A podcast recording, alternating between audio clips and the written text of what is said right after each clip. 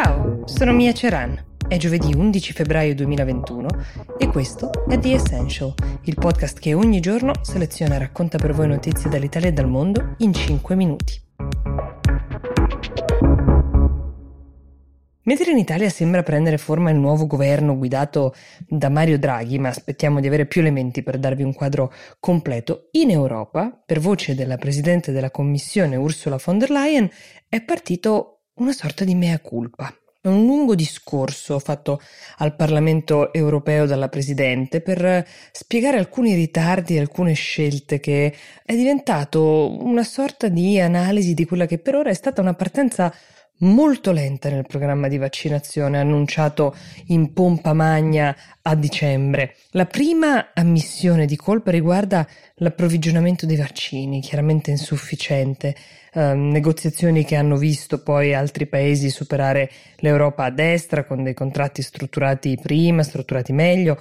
Siamo arrivati tardi sulle approvazioni anche, ha dichiarato la von der Leyen, intendendo le approvazioni dell'Agenzia Europea del Farmaco, che effettivamente si è mossa più lentamente di altre autorità. Basti pensare al fatto che del vaccino Pfizer la Gran Bretagna è riuscita ad ottenere le dosi più in fretta perché ha ottenuto prima l'approvazione. Però su questo punto la von der Leyen in realtà si è sentita anche di difendere il processo attraverso il quale è stato vagliato il vaccino che attualmente viene distribuito in Europa, così come quelli che arriveranno.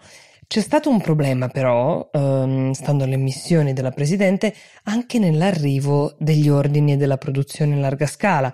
È difficile capire che cosa abbia spinto la von der Leyen a questa sorta di mea culpa. Sicuramente c'è una certa pressione. Questo è forse la più importante missione collettiva in cui la comunità europea si sia mai cimentata. E non lasciare le operazioni in mano ai singoli stati membri e le campagne di vaccinazione, ma coordinare tutto è stata una scelta molto molto importante politicamente.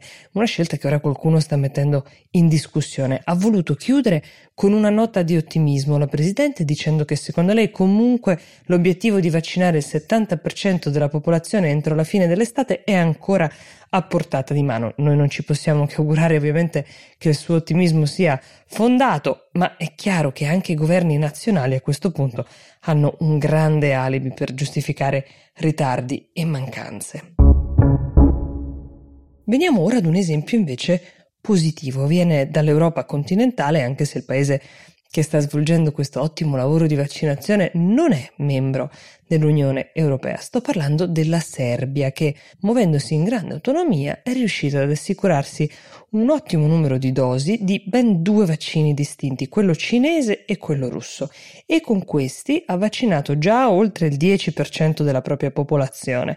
Per darvi un parametro, al giorno in Serbia vaccinano il doppio dei cittadini che vaccina la Germania, 4 volte quelli che vengono vaccinati nei Paesi Bassi, e persino i paesi limitrofi che fanno parte dell'Unione Europea, come ad esempio la Croazia, sono fermi ai blocchi di partenza in attesa che l'Europa consegni loro i vaccini, e osservano questo fenomeno di efficienza serbo. Una spiegazione interessante la fornisce Ana Brnabic, che è il primo ministro della Serbia dal 2017, anche la prima donna apertamente omosessuale ad occupare questo ruolo nel paese, una figura che è diventata molto amata dalla popolazione, e questa efficienza ovviamente la fa amare ancora di più.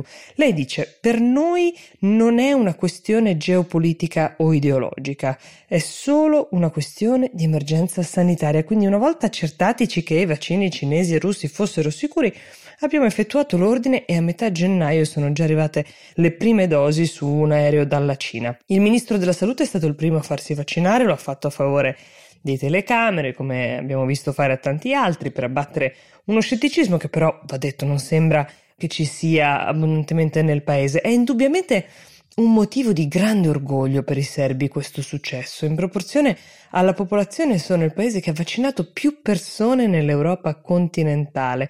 Credo che l'Europa, ma anche il mondo, ha detto la Brnabic, abbia una lezione da imparare dalla Serbia, cioè che si deve tornare al multilateralismo. Questo ha detto il primo ministro con una punta di orgoglio, giusto una punta, incoraggiando appunto a questa riflessione, no? Cioè ragionare per alleanze più ampie di quelle nazionali, ma anche comunitarie, lasciando intendere che poi in fondo forse anche l'Europa non basta a se stessa. The Essential per oggi si ferma qui, io vi do appuntamento domani. Buona giornata.